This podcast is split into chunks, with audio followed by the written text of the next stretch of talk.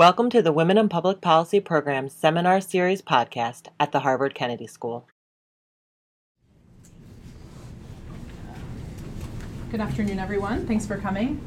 Um, welcome to the third in the, the new HKS Gender and Security Seminar Series. Um, thanks, everyone, for coming out this afternoon, especially at this very busy time of year. Um, my name is Dara Cohen, and I'm an associate professor of political science here at the Kennedy School, and I teach and research on issues uh, relating to the causes and consequences of war, and have a particular interest um, at the intersection of gender and political violence, which is why I um, have spearheaded this uh, new seminar series. The seminar series has covered issues of national security in the fall, and in the spring, we'll cover issues relating to international security. Um, and we will continue to feature both academic speakers and also speakers from the policy world. Um, the academic speakers have tended to speak about some of their new um, research or their research in progress, as Professor MacKenzie is today, um, and policy speakers will discuss some of their perspectives on contemporary policy debates. Um, our theme for this fall is focused on women serving in combat roles in militaries. Um, and we will continue to hear about that topic today with Professor MacKenzie's talk. Um, I'd also like to thank the four research centers around the Kennedy School who have sponsored today's event, both supporting us financially and through the work of their amazing staffs to help um, these events happen. Um, that includes the Belfer Center for Science and International Affairs, the Ash Center for Democratic Governance and Innovation, the Carr Center for Human Rights, um, and the Women in Public Policy Program, which is um, where we are right now in their beautiful conference room. Um, today we are recording this seminar, um, and it will be released as podcast. Um, and so we today are welcoming uh, WAP's online podcast community and are very pleased that uh, today's talk can reach beyond just the walls of this room. Um, so, without further ado, I will um, introduce today's speaker. Um, we're so glad to, today to welcome Professor Megan MacKenzie. Uh, Professor MacKenzie's research bridges feminist theory, critical security studies, and critical development studies. She is originally from Canada, um, and she is also a former postdoctoral fellow here at um, jointly. She was a fellow jointly between the Belfer Center and the Women in Public Policy program at the Kennedy School.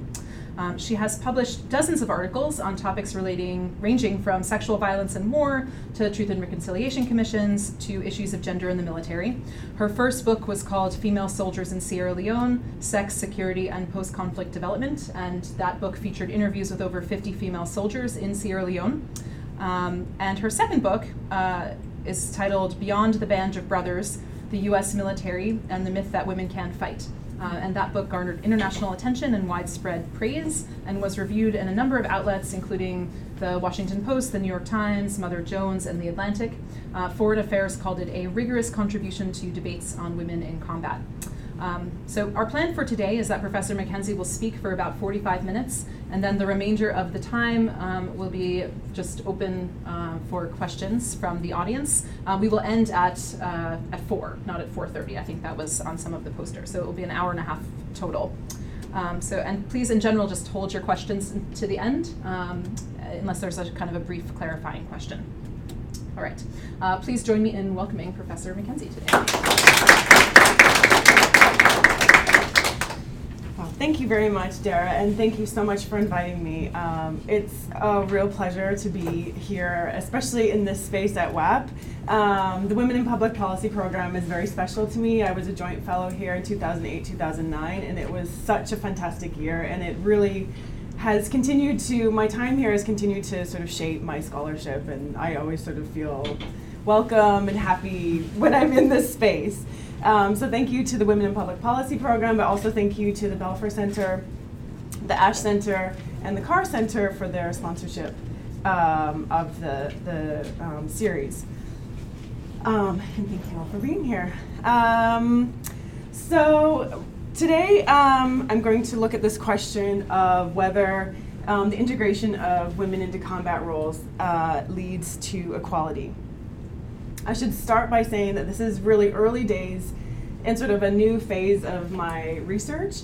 And a lot of um, my talk today will be drawing on interviews that I've done with um, two different cohorts of, I guess, the first women to be uh, part of combat roles. So, one group is um, uh, were part of cultural support team uh, operations, so CSTs. Uh, and these were women, these were all female units that were attached to special forces and ranger units in Afghanistan. So they have a very specific um, experience. And then I've also spoken to women who have been integrated into the first classes of infantry roles in the US since the policy has changed. So they have different experiences and different backgrounds, but I'll try and draw out some of the similarities.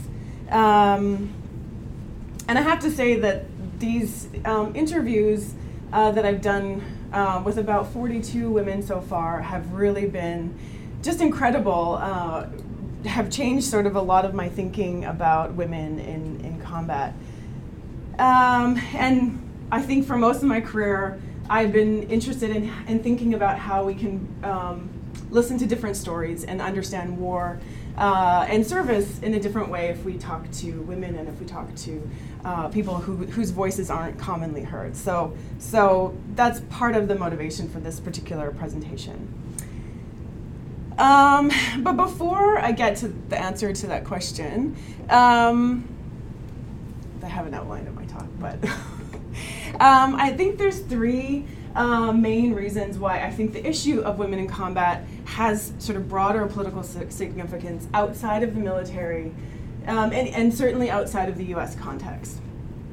So the first is that um, there's really a minority of national militaries around the world that let women serve officially in combat roles, which is quite interesting politically.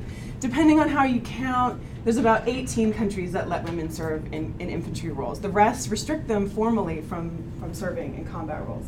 So I think that's interesting to understand why do most countries restrict women and what motivates the few countries to change their policy or to have a policy where they allow uh, women to serve. Um, the second uh, thing that I think makes it interesting is that it's an area of rapid policy change. So you'll know that this is a recent development in the US case. Um, also, Australia uh, changed their policy around the combat exclusion officially in 2011 and are implementing that. The, the UK is revisiting um, their, their restrictions on combat um, so it's really an interesting time to reflect on what are the impacts of allowing women into combat roles, what are the lessons learned from other cases, and how does this um, impact women who are integrated into these roles. And finally, just from my research in particular, I think it's a very you know, women in combat has always been a really interesting space to show how gender bias or ideas we have about what men and women can and should do influence policy. Um, you know, I, I started getting interested in women in combat because when I taught international relations and when I taught uh, about gender, it was one of the cases or one of the institutions that even if you had students who weren't so sure that ma- gender mattered, when you talk about the military, it's really hard to sort of ignore how gender matters. That you can see that there's gender bias and gender norms shaping behavior. Um, okay, so um, so this question about um, the combat exclusion, um, I'll just maybe go back. So I think just to give a little bit of background, because some of you may not be uh, familiar with the, the, po- the backstory to the policy change. But in 2013, here, um, then Secretary of Defense Leon Panetta announced um, that the combat exclusion policy would be reviewed and that the expectation would be to remove the combat exclusion. But what's important to remember um, is at that time he gave all of the services three years to review um, their practices and to come up with a plan of how they would integrate women or make an exception, make a case for exception to policy. This is important because most of us who are following this um, this story were thinking, well, this is a big loophole. That a lot of the services or many of the roles would be um, that there would be a lot of exceptions, a request for exception to policy. Um, so the Marines, for example, were quite vocal about not wanting women in infantry roles, and they conducted a major year-long study during that period um, that I, have written about. Um, but I think the, the expectation during that time was that at least special forces would be closed to women, probably the Marines would keep infantry roles closed, and that it wasn't going to be a big policy shift. So in 2000, 2015, when then uh, Secretary of Defense Ash Carter announced that all roles would be open to women, no exceptions, it was actually a very significant announcement. Um, and it, it took, I think it, it set um, an important tone because rather than letting each of the services kind of cobble together their own uh, plan for integrating women, it sort of set a, a tone that all women that can meet certain standards are going to be integrated and that took leadership and i think it was also quite yeah it, leadership in the sense that it wasn't a political slam dunk. Like there were there were people calling for removal of the combat exclusion but there were also a lot of vocal proponents of the combat exclusion. And if you ever are you know just interested in how heated this debate can get just go on to any online article and read the comment section. And you'll see that this is a very fierce debate um, and I think um, at the time it wasn't clear um, when Ash Carter made that announcement that it was going to win him a lot of points necessarily. So it did take um, some leadership. So my presentation today isn't about whether it was the right decision. Um, I think that the decision was right because there was a lot of evidence to show, first of all, that women were already in those roles, that there was no combat and support division anymore. Uh, that the idea of, uh, of having exclusive combat roles was kind of counterintuitive when you're thinking about counterinsurgency operations. Um, also, by 2015, we had women receiving combat action pay, um, women who were dying in combat, um, and so having a policy that officially didn't recognize their roles, but then all of these other unofficial uh, ways of recognizing them w- was definitely out of line. Um, but today I'm going to focus on this question of equality. Um, and I'll, I'll look, uh, I'm focusing on equality primarily because that was one of the expectations put on the combat exclusion. So there were massive expectations actually placed on removing the combat exclusion. The first is that removing the combat exclusion was going to break the so-called brass ceiling that it would it was a barrier that would be removed and allow women to get into leadership roles to officially serve in positions that had been closed to them. Um, another um, expectation that is maybe less talked about is that it would reduce sexual violence. Um, so this was an, an official sort of discourse and this is actually quite a big task if you think about sexual violence in the military. So, I mean, we all have a sense of the of um, sexual violence in the military, but it's worth thinking about some of the statistics. So, one in four women and one in 15 men experience harassment in the military. And of those that have been assaulted, one in four women and one in three men are assaulted by someone in their chain of command. The majority who report experience negative reprisal, and one in three victims are discharged after reporting within seven months of making the report. So it's a very quick snapshot, but it's important to kind of think about that when you think that there was a hope that removing the combat exclusion would somehow help to address that major, major problem. Um, so, former chairman of the Joint Chiefs of Staff, General Martin um, Dempsey, kind of summarized, I think, the argument here. He said, when you have one part of the population that is designated as warriors and the other part that is designated as something else, I think that disparity begins to establish a psychology that in some cases led to that environment of sexual harassment and sex, sexual assault. I have to believe the more we can treat people equally, the more likely they are to treat each other equally. So that's a big expectation. Um, a fourth expectation um, put on the combat exclusion was that integrating women would be a combat multiplier. So that's very specific language. So for those of you who aren't service members, um, the Department of Defense defines force multiplier as, quote, a capability that when added to and employed by a combat force, significantly increases the combat potential of that force and thus enhances the probability of successful mission accomplishment. So, you know, very high level um, military leaders talked about women as a combat multiplier. And when they were doing this, they tended to focus on women's special capabilities in um, interviewing or searching women in places like Afghanistan, but also the idea that mixed gender units might be better at making decision making, or better at decision making, or that there may be less disciplinary problems in integrated units.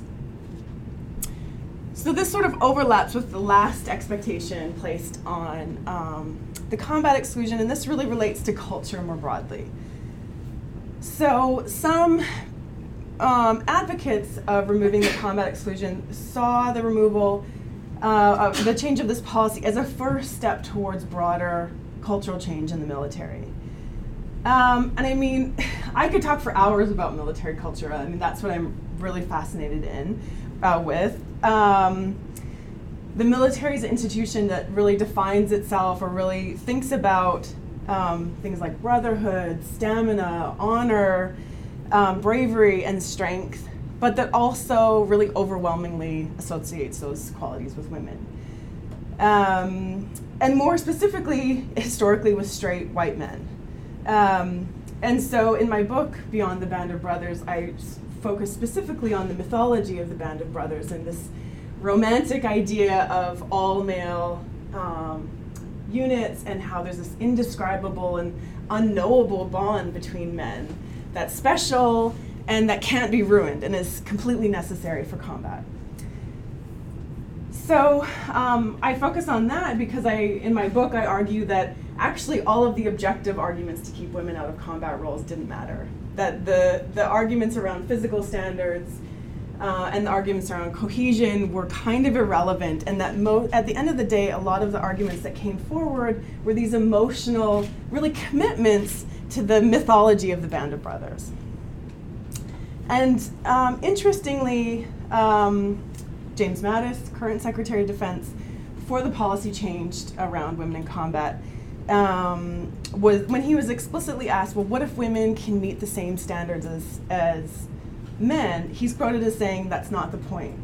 And then he went on to talk about his emotional reserva- reservations about women in combat and the unique um, and sort of primitive nature of combat units. So I think that's you know this is really important, like an important point because I think we assume that, especially um, military policy is sort of grounded in objective facts and research, but actually emotion and stories shape uh, a lot of the, the a lot of this policy debate.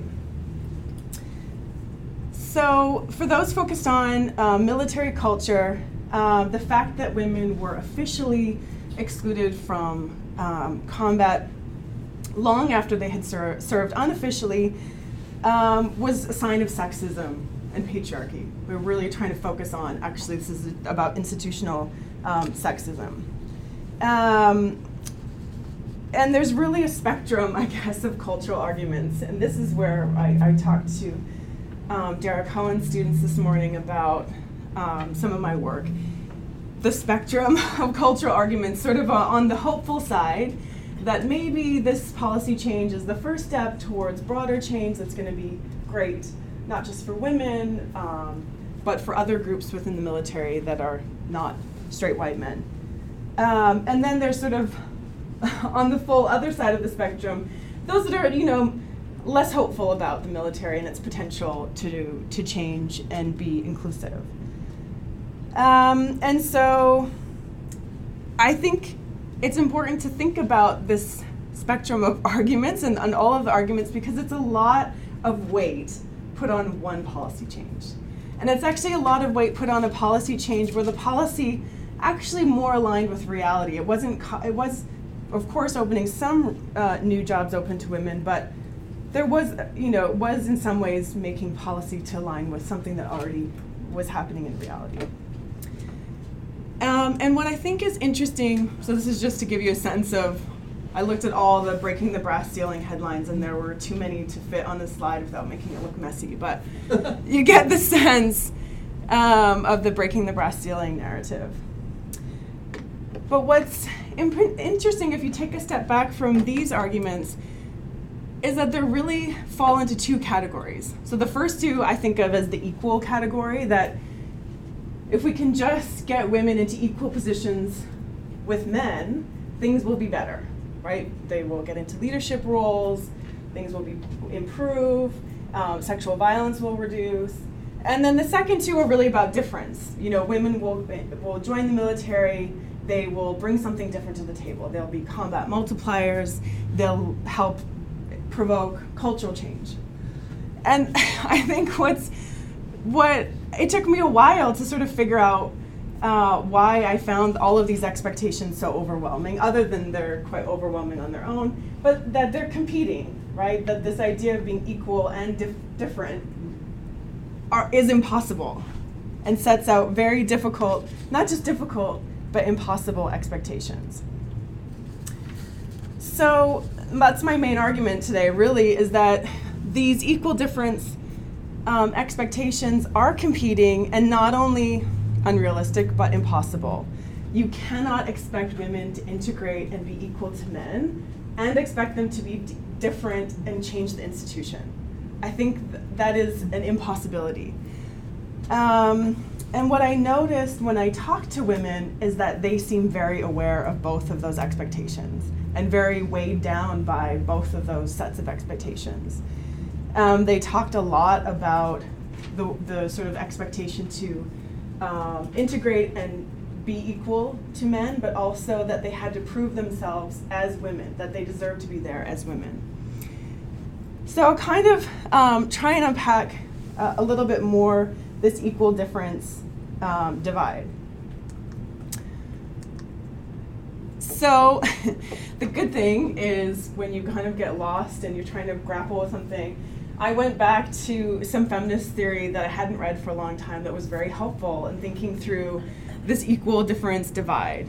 Um, and I, what's helpful is that feminists have been writing about the equal difference divide or the, the equal difference double bind for decades.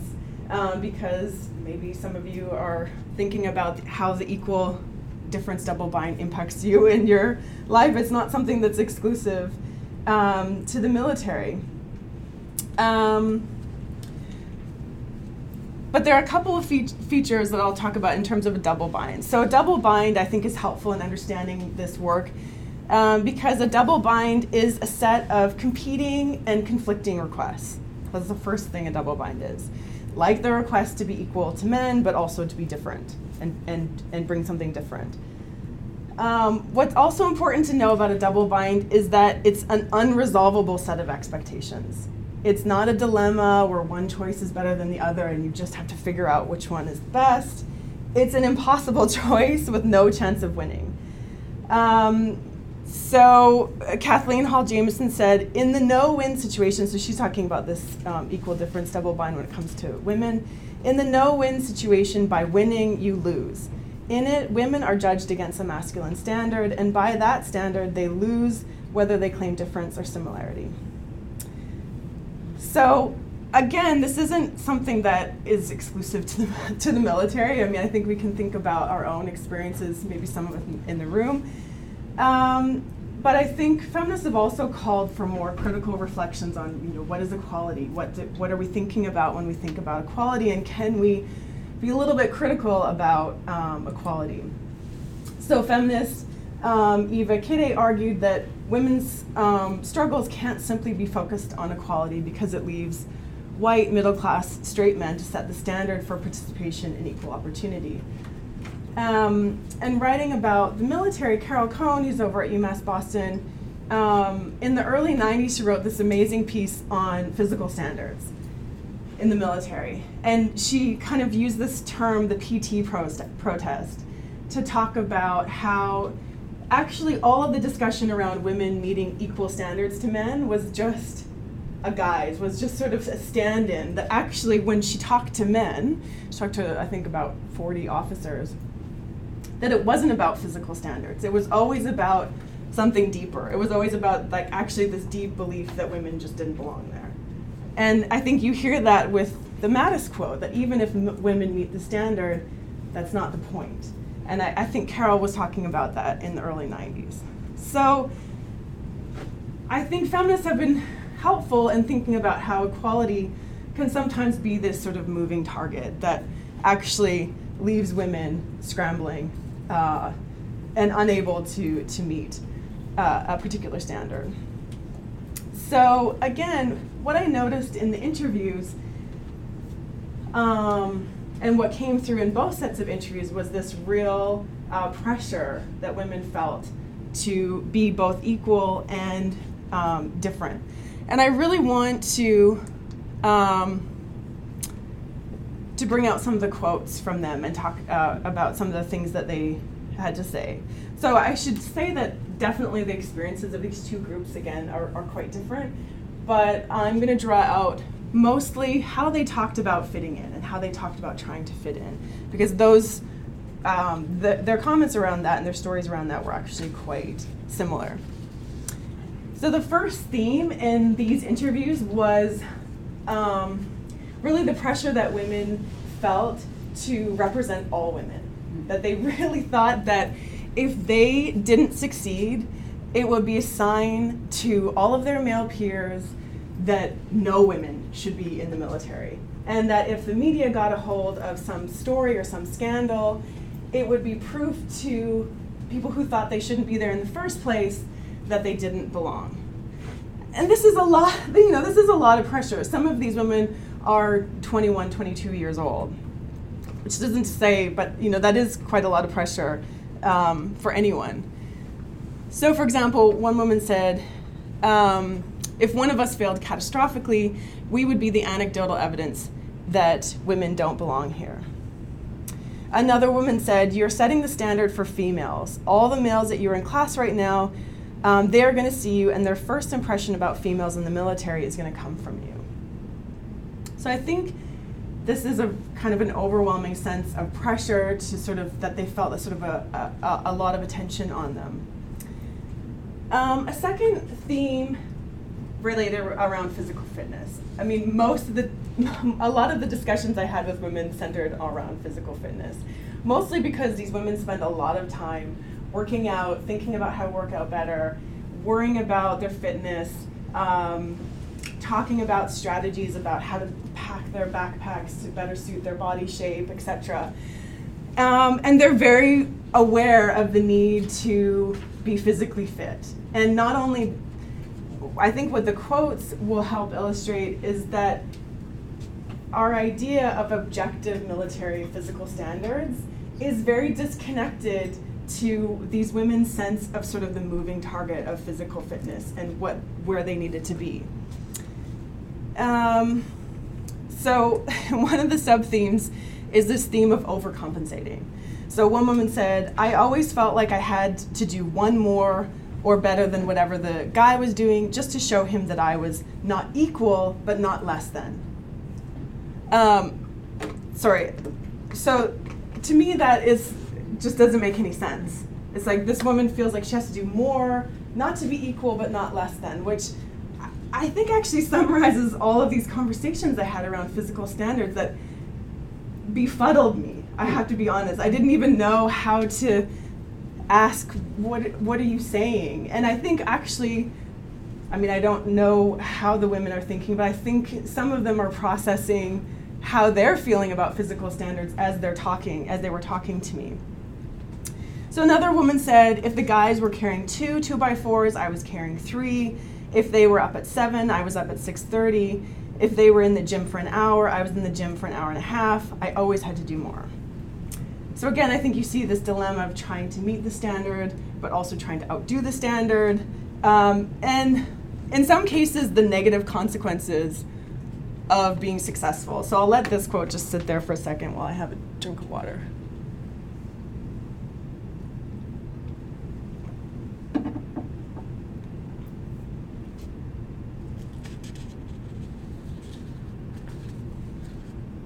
So I think this quote's amazing. I mean,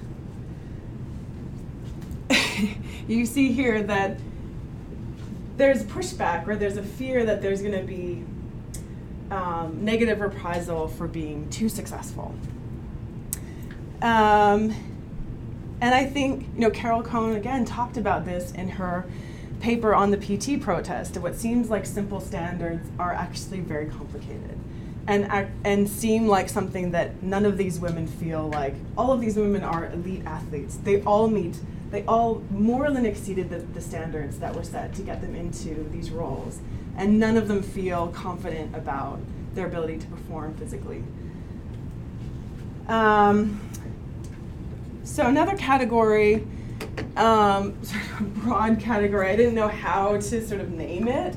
I just named it emotional labor. I, I think it was just sort of these kind of endless conversations I had with women that capture everything from wanting to be friends or not wanting to be friends or worrying about um, not giving off any sexual vibes but not wanting to be to seem bitchy um, but also wanting to be cool and be make their peers think that they're okay with you know sexual jokes but also not too okay with sexual jokes. And you see them sort of like backing themselves into this this corner that is so exhausting. And at the end of the interviews um, my uh, I should say my I, have done these interviews with um, Ellen Haring who I've written with before and Antonio Rico. And we spent a lot of time sort of you know wondering what is happening in some of these conversations. And it's taken us a long time to sort of unpack and think through how to talk about um, to talk about the work. Um, so yeah i'll just leave this for a second so you can have a look.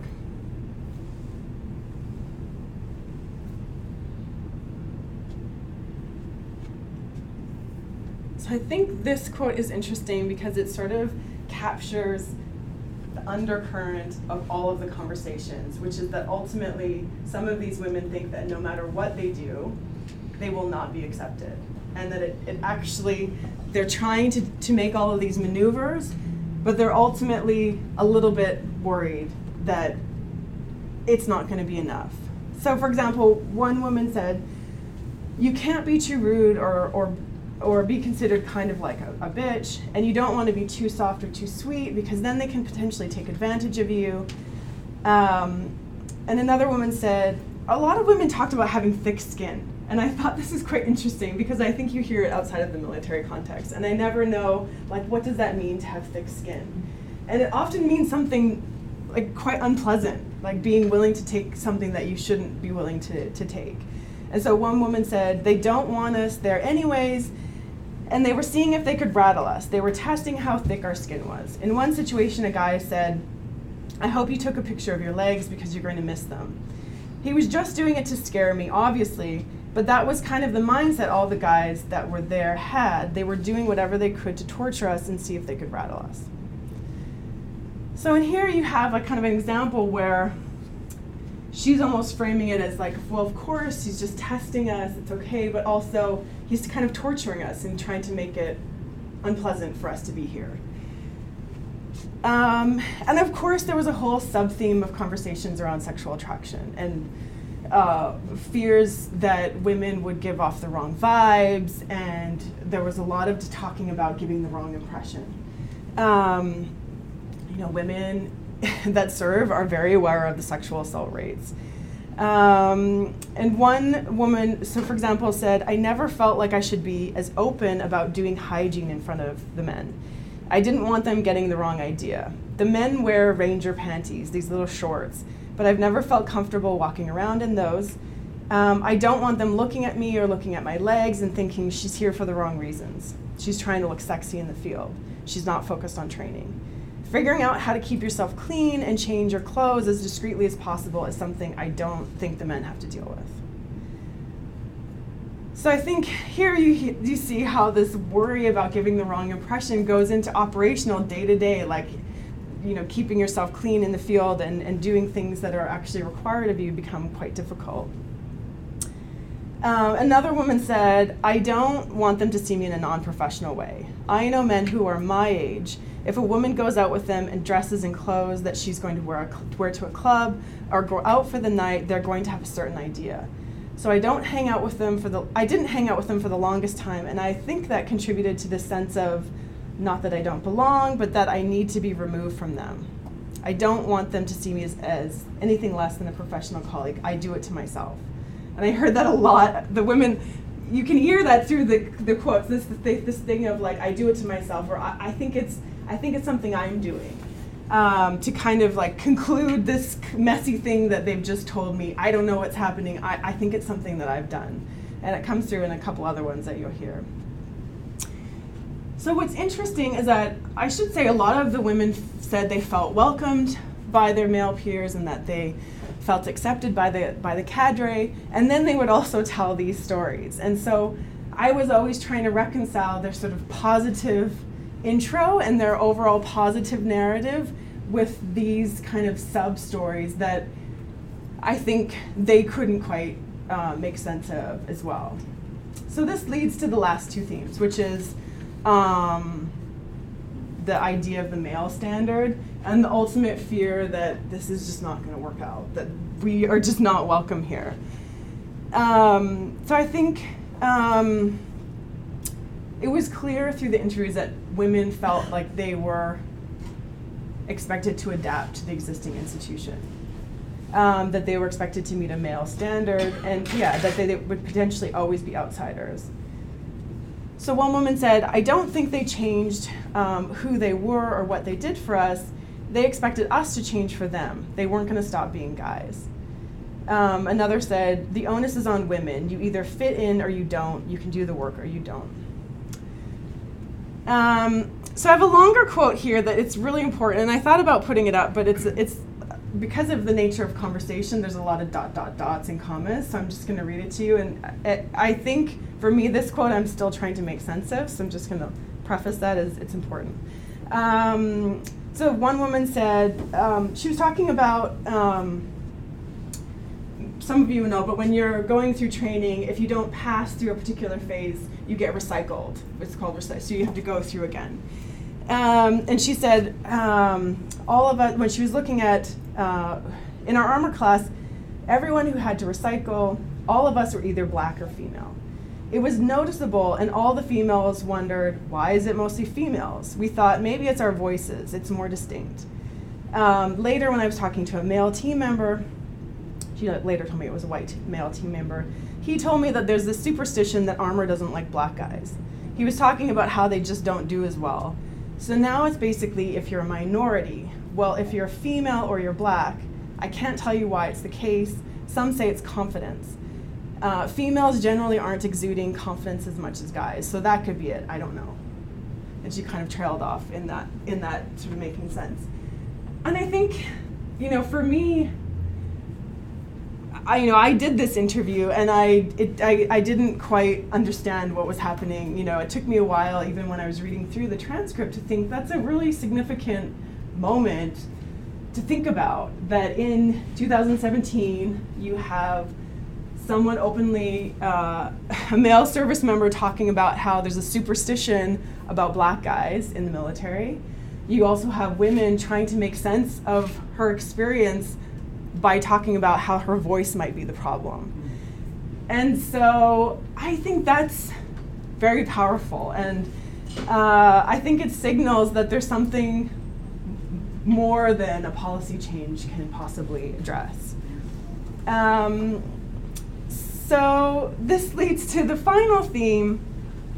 Um, and this is again a theme that most of the women kind of got to at some point in their interview. And that's this fear that it's never going to be enough. That maybe I will just spend all this energy trying to adapt and trying to be uh, accepted and to succeed, but it might not work. Um, uh, so this is one of the, the quotes that fits in there. Another one said, There were some guys that we just had to accept were never, uh, they didn't want us there, and they were never going to. You just kind of accept uh, they will live and we will live, and you let you just let be. Uh, and then this quote, I think, kind of captures uh, what Carol Cohn was saying in sort of the sense of we are invading their territory. This feeling that not only, it's not about integrating women into an institution, it's about women coming and spoiling something that's inherently male. And that, that came through in, in quite a few of uh, the interviews. So to me, I think the only way I've been able to make sense of some of these narratives is through this idea of the equal difference um, double bind. The sort of impossibility of these negotiations, the endless calculations, and actually the ultimate fear that, you know, as Wendy Brown talked about the trap of liberal feminism, that actually it's not a dilemma. There is no good choice.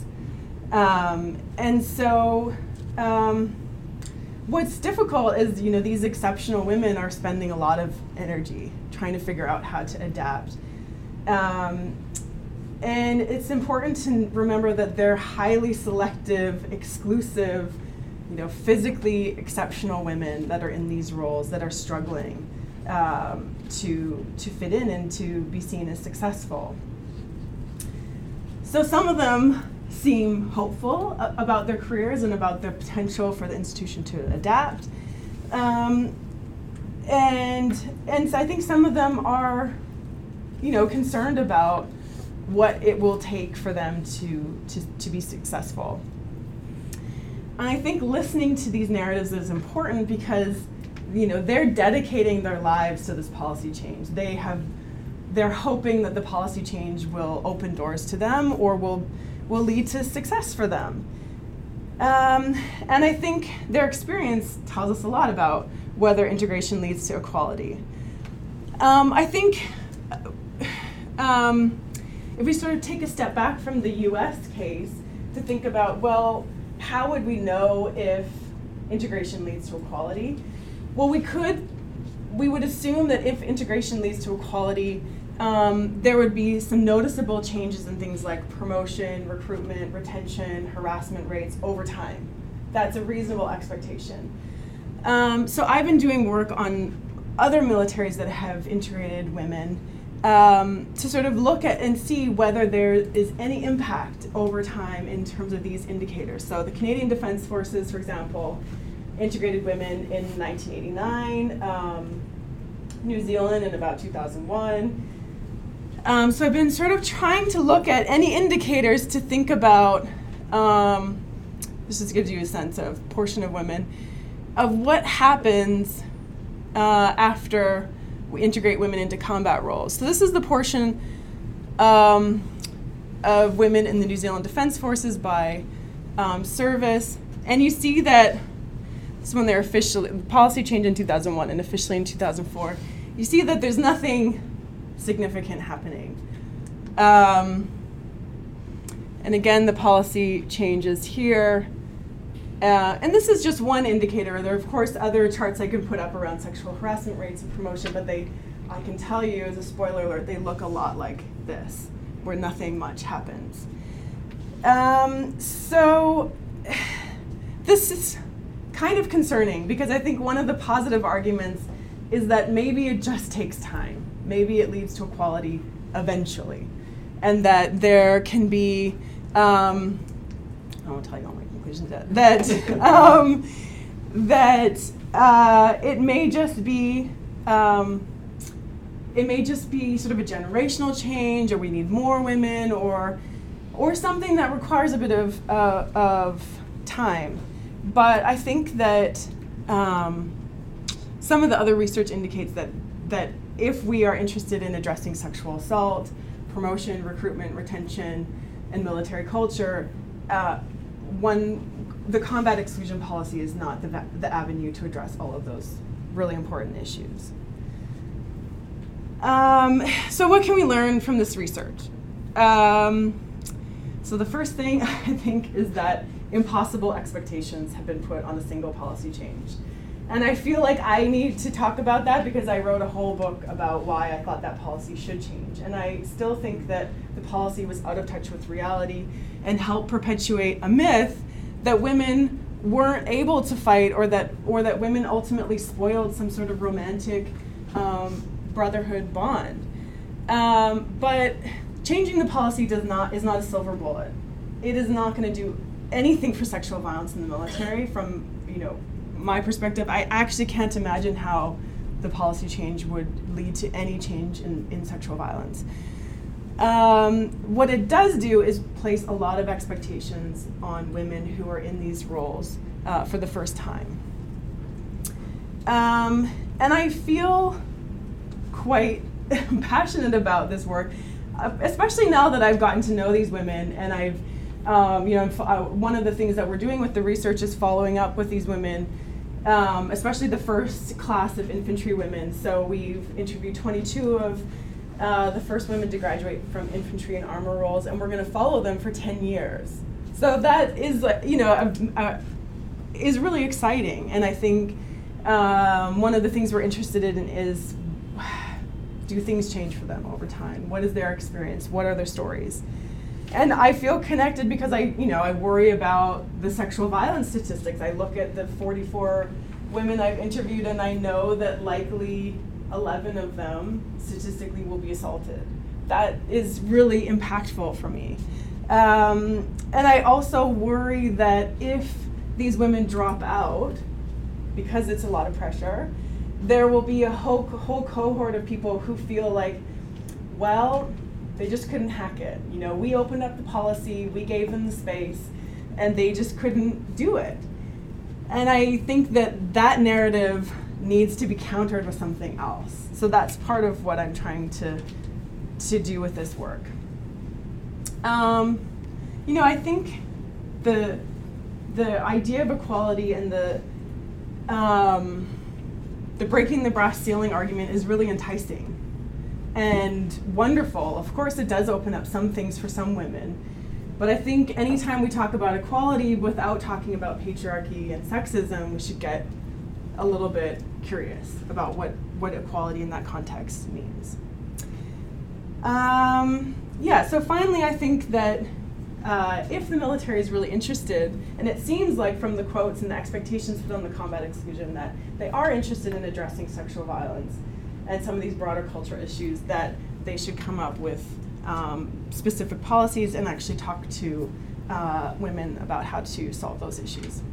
Thank you. Mm.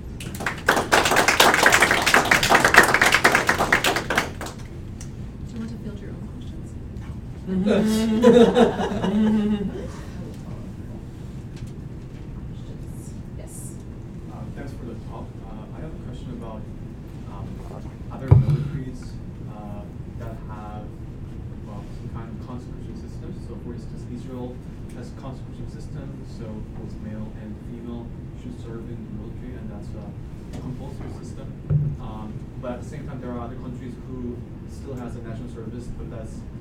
uh, applicable only to able-bodied males, not females. So, do you see? Have you uh, looked at the cases in these kind of countries as well? Yeah, so I've looked at several different cases, and I heard the great seminar. Um, was it last month about the Norwegian Defense Forces and some of the interesting research happening uh, in Norway? And there's always you know, there's always a Scandinavian case of like some incredible gender integration that just seems unbelievable. Um, but the difficult thing about other cases um, is it's very hard to draw parallels, especially with the IDF or with the Norwegian military. They're so specific and so unique that yes, there are very interesting things politically happening, and I think the Norwegian Defense Forces are interesting because they, um, so they have um, integrated training, they've integrated barracks, they've integrated everything, and they've found that that actually does help reduce sexual violence. So. Um, I think there's lessons to be learned. I'm not always sure that direct comparisons can be helpful. Um, can be directly helpful, but but yes, there there are definitely other cases to learn from.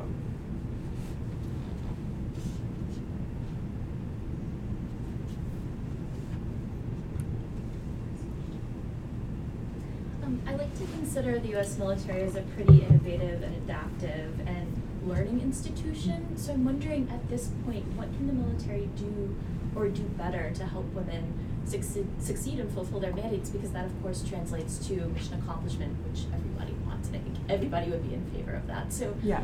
what what practically and concretely should the military be, be doing? So I think they should talk to female service members, and they should talk to trans women who are serving, and ask them what they need. And I think there's really clear from really practical things like um, you know women use female urinary devices while they're training and they have to you know women who are in infantry roles right now buy them themselves online and pack them and so things that are they are going to need they don't get because it's not something everybody needs. Um, so that's a really basic like simple one. Um, i think there are I, I think it just the, the simple answer is talking to women who have really clear ideas about what what they need and what they need to work. I think women were really clear about not changing physical standards and actually about not having um, uh, female male PT standards that they would like to get rid of that because most of the women can exceed the male PT standards at least for the infantry but because they only have to meet the female it perpetuates this idea that they're not as fit. And so it's hard for them to show that equalness. So even if they wanted to prove their equalness, it's really tricky. So I, I don't think there's a really simple answer. I think it's it's um, concerning, or I, I find it disappointing that there's not more research being done by the Army, and why are you know we're outside scholars interviewing women about their experiences and, and, and gaining their lessons learned. So I, I would hope that they're doing similar kinds of research.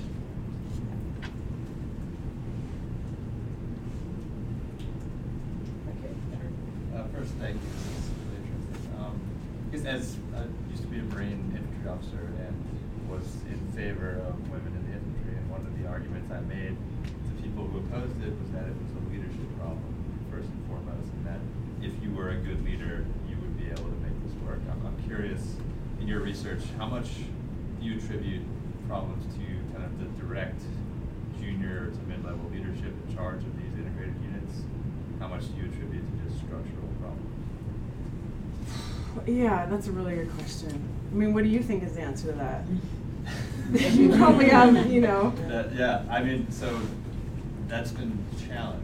I think Yeah. my, my response to that, I'm less confident in now than I was before. Um, Yeah.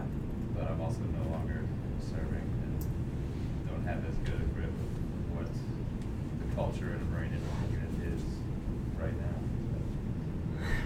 Yeah, I think that I, I think that all of the research that's been done, not just by us but by other scholars, is that, that leadership is important. And any of the research around cohesion says that actually nothing about cohesion matters as much as leadership. Like if you have a leader that says everyone needs to get along, then everyone gets along. That is actually all it takes. It's not very it's not much more complicated than that. Especially in a structure in an institution that's about hierarchy and following orders.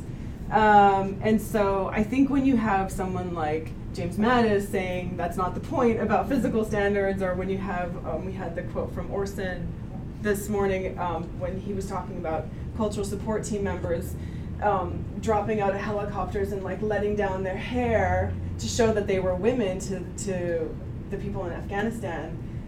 You know, those those are so destructive and they come from leaders and I think it's destructive because it's disrespectful to women who it's so we were talking yeah we were talking about this in class that it's so ridiculous that even on a practical level that a woman would be roping out of a helicopter and letting her hair down on a practical level is ridiculous.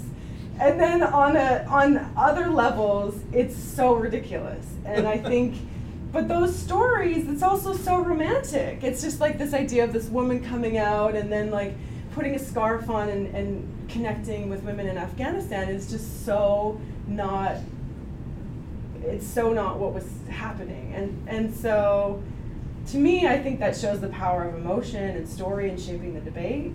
And i think it shows that leaders use that to um, kind of keep keep from cultural change i guess. So I mean, and then on a basic level, one of the things, just on, sort of to give you some practical um, feedback, um, women who are going through infantry training talked about, you would know this, op, op orders, on operational orders, and how when they try to do operational orders, so to, so to give out orders to their, in, in, in um, training to their group, women had a hard t- harder time in the peer evaluations consistently with op orders. And this is like something that's been a problem in ranger school. This is what one of the women was talking about in terms of like well maybe it's our voice or they can't figure out why they are not doing as well on op orders. And they think it's their voice. And they also think it's the guys just don't see them as leaders. And so it's a I don't that isn't just about women changing their voice. That's how do women get into leadership roles or be seen as leaders? I, I actually it's a really it's a hard question to answer, right? But I think there's sort of multiple steps in the in the process to kind of look at. That's helpful. I was wondering about the physical standards, whether, I think Secretary Carter mentioned this in his talk, and he didn't want to have that conversation as part of the removal of the exclusion. But are, are the physical standards appropriate for modern warfare as we look at kind of how much people have to carry and, and the equipment, things? And is there a review of that in the military that would equalize the playing field uh, regardless of gender for all, you know, employees? Yeah, so this is a very heated debate. And our former Marine probably has a, very good insight into this. I, I can tell you the two sides of the arg- two sides of the argument that I hear a lot. So there's one argument that um, warfare is changing, that physical standards were, and this is true, physical standards were developed to measure men's physical fitness. They weren't connected to any particular job task. It's not even about World War II trench warfare. It's like it's just very about physical fitness for men. Um, and so there is an argument, and the Canadian Defense Forces completely changed the physical standards to match their job requirements. Um, on the other hand, um, and this comes from women as well, there's the argument that you need to be extremely physically fit, full stop. And so you don't know what's going to happen in war, and changing the physical standards at this point, I think a lot of women worry that if we change the physical standards now, it'll be seen as a softening of the standards on their behalf, and so they don't want that. Um, because they feel like they can meet the standards, and it's like we we actually have one thing that is sort of objective that we can prove ourselves on. So please don't change it because then you know it gives the impression that it's changing for it to, in order to soften. So again, here you, that's the double that's the double bind, right? I think there is like, where is the where's the right answer in in that um, in that debate? I, I'm not sure. I do know that most of the women I've talked to don't want the physical standards to change. They want one standard, and they want it to be as transparent as possible. Yeah. I mean, the the Marines have the Marines have a new. Um, set of standards that are more related to infantry, right? What what are the um, I'm forgetting the acronym right now. There's, So they, I mean, they, they divided the annual physical fitness test into two different tests. Yeah. Take each one once a year now. Uh, the, the, the new one is slightly more applicable, but I mean, both of them do a very bad job of assessing your ability to do the job of an infantry person Yeah. in combat. But that's not the, not the real point of that. The point Yeah. is to be something that's simple, a simple assessment of general fitness for the entire force. yeah, Uh, But when it comes to, you know, the tasks that you're required to accomplish in, say, the infantry officer course, I mean, those are directly tied to the, the entire list of standards for an infantry person's job. And they're like specific weight that you need to carry, a specific distance to be able to do a specific task. I think to me, those are the most, the best actual tests of are you able to do the job of an infantry person. yeah, challenge you got is the load you're carrying is specific to the task you've got in hand. yeah, So you might have some task sets that are actually quite a light load. Um, you look at some of the tasks that we're doing in Afghanistan, some of the you know counter-terrorism tasks and things like that. Um, you're not carrying a huge amount of equipment. You'll have other tasks that you're carrying up to um, maybe 180 pounds, um, put in US terms, equipment. So, and guys will struggle with that as well. You know, it then becomes very much a mental task. And the question you asked about how much can you carry, um, that's been going on in the military for years. You know, because however much you carry, you've then got to carry water and things to sustain yourself. And the more weight you carry, the more water you need to sustain yourself through that period. So, you know, it, it gets to a limiting point where you can't simply carry more. So, but it is really task and mission dependent. And like you said, you know, if you've got a general general task set where you say, you know, you carry a pack over X amount of distance over terrain in this time, that's a, you know, a good measure of everyone. Yeah. I mean, some of the ways that this gets trickier even more is Marines, for example, um, so we know through some of the um, research around physical standards that women often adapt um, particular tasks and carrying to suit their bodies. So their lower body, they use their lower body strength rather than upper body. Um, and sometimes when they're allowed to make adaptations, that works, and that's that's fine. Um, but in for the Marines, for example, women have to sustain a lower body mass in order to meet the standards. So you can only have 25% body fat. I think men can have 27, which is kind of counterintuitive since women naturally carry a higher amount body fat. And also, if you want to carry enough muscle in order to pull that amount of weight and be that fit, it's really hard to I, don't- I don't know personally, but I know from what from what people have told me about the physical standards, it's actually a very impossible to be that big and, and muscly, but also to be 25%, uh, have 25% uh, body fat is a really difficult um, balance. So I think when you get into the minutia of physical standards, it's so interesting. I mean, I find it, and that's why I, um, when I did the analysis of the Marine study, so the Marines did this year-long uh, research, $36 million, year-long study. People dedicated their lives to this research, and Ellen Haring and I went through 900 pages of it and found so many um, surprising and unpublished uh, bits of research around physical standards. Like if they would have just done better um, phys- physical screening, all of the women who got injured in the research would have been excluded from the research. That's important to know. That that didn't get published in the the Marines uh, four-page um, analysis of the research. Also, that non-infantry Marines were better shooters than Marines. That was interesting and not published. Also, that women didn't spoil cohesion. Um, also, that their research kind of started to fall apart because people dropped out and they ended up having groups of, you know, high density groups of women that only had two and low density groups of women that had one, and you're trying to conduct an analysis, a comparative analysis. Which, like, you know, I was saying this morning, if I took $36 million and did that kind of research, I would not only be fired, I would probably like be facing a lawsuit. It's it's so it's such a significant failure. I mean, it's actually used as an example of bad research in a Georgetown University class. Like it, it is very, it's it's it's it's significant, and it was also it made headlines until the the broader the whole research was released and, and there was an analysis done. Um, so I think the physical standard stuff is so complex and is it's important to get curious about anything that looks simple around physical standards because it, it never is.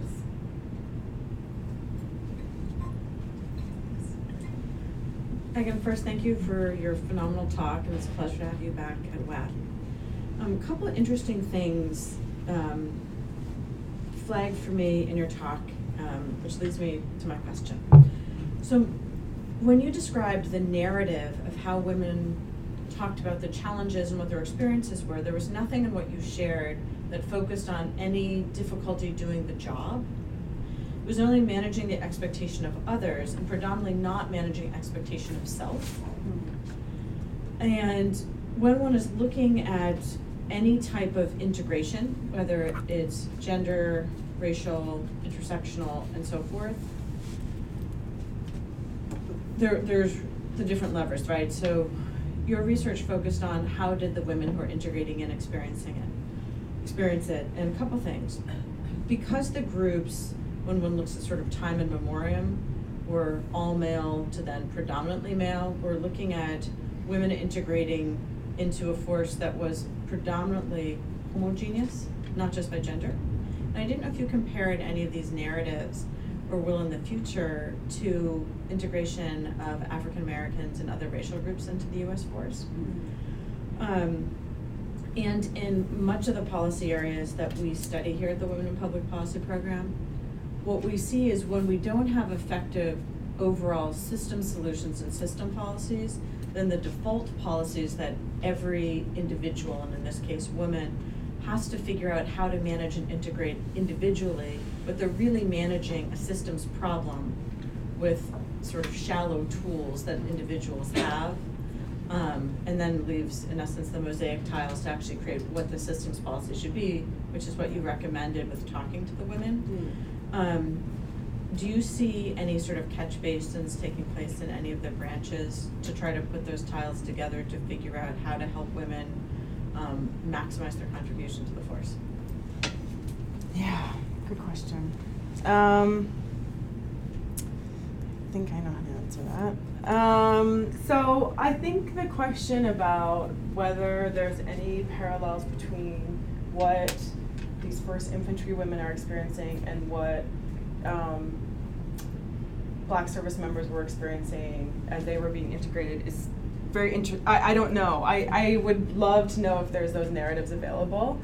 Um, I know from some of the work that is available that the assumptions around you know African American service members some of some of it is comparable to women and some of it is quite unique. So at the time uh, before integration, um, the argument one of the dominant arguments was that white service members weren't going to be able to trust African American men, and that you know when it came to a combat situation, they didn't think there would, could be that trust, and they didn't think that the bravery would be equal. So there was that sort of, it wasn't a stand, it, again, it wasn't anything objective or anything you kind of pin down. It was about bravery and trust. And how do you counter arguments about bravery and trust? It's impossible. And so I think that's actually quite interesting when you think about how the arguments around women are actually quite emotional well, as well and difficult to pin down. Um, and the arguments around transgender service members again, there's some similarities, but also some very distinct features about transgender service members. I think that what's mostly distinct is that there's just a big lack of knowledge around what being transgender means. And so um, I did some research in this area, and I saw actually the training that was given to um, to a lot of um, leaders in the military, and it was sort of like an eight-point power PowerPoint um, that was confusing. like you would go through it and feel like I don't know how that would clarify. And when I did some interviews with military leaders around transgender service members, it wasn't. I didn't get a lot of pushback in, in terms of people feeling opposed to integration, but there was a real lack of knowledge. Like there was actually quite a few individuals who didn't know the difference between sexuality and gender identity and sort of basic medical um, medical requirements of transgender service members, and uh, I think that is is very different. And so, um, and in order to, I think to address each, we need to have these narratives. I don't know how else you would understand how to integrate transgender service members unless you talk to trans trans people. Like, how would you possibly know? I think the one thing about the military, because it's such a distinct institution, they have a very distinct idea of what transitioning means as well. And there is like a very, there's a path. You go and you you're diagnosed. You you start hormones. There's an assumption that you will request one of, you know, this list of surgeries, and then you sort of come out at the end as the other gender. End of story. And we know that that's not the path of most um, people who are transgender, and that doesn't leave a lot of space for um, doesn't leave a lot of space for anything. And so I'm, I'm sort, of, sort of leading away. But I guess um, I don't think I'm answering your question. No, sorry, no. I'm sorry. I got really You're doing great. interested in. Um, I think it's sometimes it's difficult to with narratives because I think it, there is no easy policy solution, and that's that's been a problem, not a problem, but that's just been the answer for a lot of my research. Is sort of like you have to welcome and read the messiness of the narratives and see that um, people's experiences, you know, are diverse and and you know mean that probably the probably a singular change isn't going to capture all of those experiences. I'm gonna put myself on the list. Yeah. Um, So, uh, most of what you have focused on in this presentation is um, change within military culture. Um, but my interest is whether lifting of the combat exclusion policy might have changes for broader American society. Um, and I'm reflecting in particular on some of the liberal feminist kind of right to fight arguments.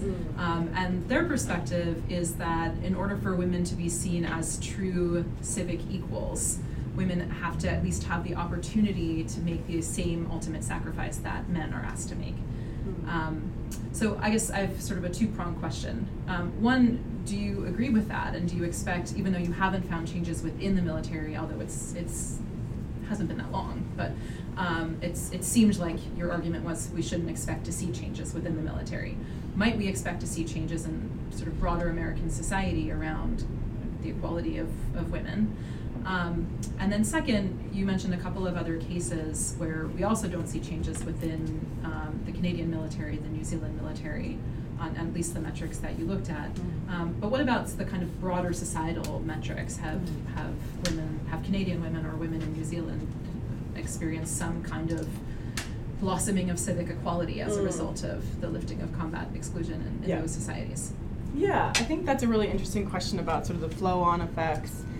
And you're right, there were within sort of a, a sort of liberal feminist perspective that, that high hopes placed on this policy change in terms of broader, um, the potential for broader change. And so let me start with something positive. Um, so, and this is tricky. Be, yeah, I think it's tricky to answer that without and, and be positive. But I'll start with something positive. So I do think that um, you know there you know that three women have gotten through Ranger School in in the U.S. and there's women who that are going through right now and. Um, those women getting through Ranger School actually matters in terms of changing public perception about what women can do. And it matters in terms of their career tra- trajectories. And it did end some of the debate around physical standards because it's such a difficult, outrageous program. It's so difficult. And everybody knows that. There's no discussion about Ranger School being soft. It's sort of like the ultimate Band of Brothers tab. And so the fact that some women got through is great for a lot of other women who are it opened up a little bit of space for like can we just stop talking about physical standards now? Like these women got through a mother of three a 37 year old mother of three, three got through. That's crazy. That's amazing. And and also just like let's get over physical standards. And so there was like a little bit of space. So there's my positive. Um, and I think any success for women opens up, of course, it opens up space. There's always an example we can point to that is inspiring and hopeful and wonderful. And don't we all need it? Like, lean in is wonderful. And, but even Sheryl Sandberg is like, well, patriarchy and sexism are also tricky, and that it's not just like, you know, they're, it's not as easy as just open the door and lean in, you know? And so I think that's the that's the um, that's the important point. Um, you know, like I was saying in your class this morning, when I when I talked about the women who got through Ranger School, I had two um, Marine veterans in an audience who were like, "Yeah, but everyone knows they soften the standards for those women," and it was just like, this can't be happening. How is this possible to sort of have this backtracking? And so I think there's always space and there's always, um, I think, ways that powerful and exceptional women can ex- inspire other women. But I think ultimately, you know, patriarchy and sexism and racism are real um, institutional limits that that that don't don't go away, um, and that's yeah, that's sort of the we all know that, and and that requires a lot of work and thinking about. I don't know. That's not a very nice way to tie it up, but so of course there's some. I don't think there's any kind of quantifiable in Canada, New Zealand. Um, flow-on effects from the combat exclusion. And certainly even within the military, when I talk to women who are leaders in the, the Canadian Defense Forces, they said, well, after we after we changed the combat exclusion policy, we thought we solved our gender issues, and so they they let you just sort of cut funding for gender research for quite a few years after the policy changed, and got lazy about gender because they sort of were like, well, you know, this was the last barrier, and things in the military now we can talk about, and they, they literally said now we can just talk about diversity more broadly, and so gender was sort of seen as like passe or um, something that was had been dealt with, and so I think that's important to you know it, it's like a, important not to get lazy about gender and racism. Um, that's the conclusion to my book, I guess. Other questions?